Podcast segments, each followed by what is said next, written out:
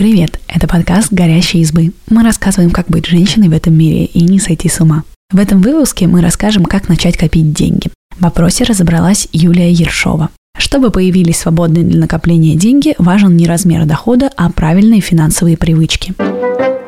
Составьте личный финансовый план. Он должен включать расходы и доходы, инструменты оптимизации, подушку безопасности, сбережения и запланированные покупки. Частая ошибка при составлении плана на год – включить ежемесячные траты и забыть о ежегодных. Ежемесячные траты – это расходы на аренду, коммунальные платежи, проезд, питание, связь и развлечения. Годовые траты включают отпуск, выплаты по кредитам, абонемент в фитнес-зал, покупку сезонной одежды, подарки близким на праздники, налоги, обслуживание автомобиля. Сумму годовых расходов нужно разделить на 12 месяцев и добавить к ежемесячным тратам.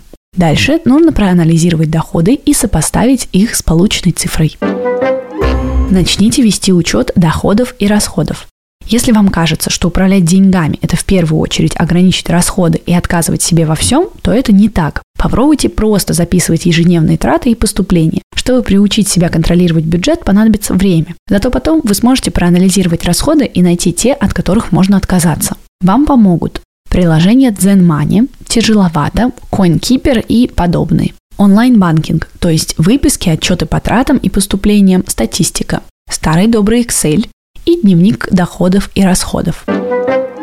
Соберите подушку безопасности. Финансовая подушка безопасности обеспечивает свободу действий. В случае форс-мажора она отвечает за психологический комфорт. Если вы останетесь без работы или заболеете, то подушка обеспечит денежным резервом. Обычно финансисты рекомендуют отложить сумму, которой будет достаточно для жизни в течение хотя бы 3-6 месяцев. Чтобы понять, какая сумма должна быть в запасе, умножьте на 3 сумму расходов за месяц. Так вы получите необходимый минимум. Собирать подушку лучше на отдельном накопительном счете. Подходящие инструменты в банковских приложениях – цели и копилка. Самая удобная стратегия для новичков – регулярно откладывать небольшие суммы. Джордж Клейсон в книге «Самый богатый человек в Вавилоне» советует оставлять от 10% доходов ежемесячно. Постепенно отчисления можно увеличивать. Когда подушка готова, можно открыть для нее долгосрочный вклад с возможностью частичного снятия. В этом случае проценты не сгорят, если вы в любой момент захотите снять деньги.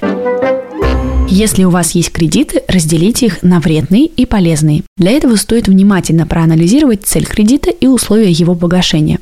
Например, вы купили автомобиль в кредит, чтобы просто кататься или ездить на работу. Это приобретение только отнимает деньги. С точки зрения финансового планирования не самое выгодное решение. Другая ситуация у таксиста или ИП, которые купили машину для перевозки грузов или пассажиров. В этом случае автокредит – ступенька на пути к росту доходов. Такое вложение постепенно окупается.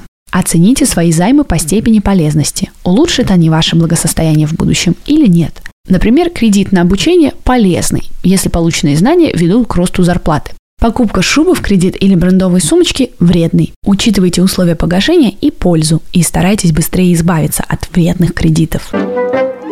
Спасибо, что послушали этот выпуск. Подписывайтесь на наш подкаст, пишите в комментариях о своих впечатлениях и делитесь ссылкой с друзьями. Пока!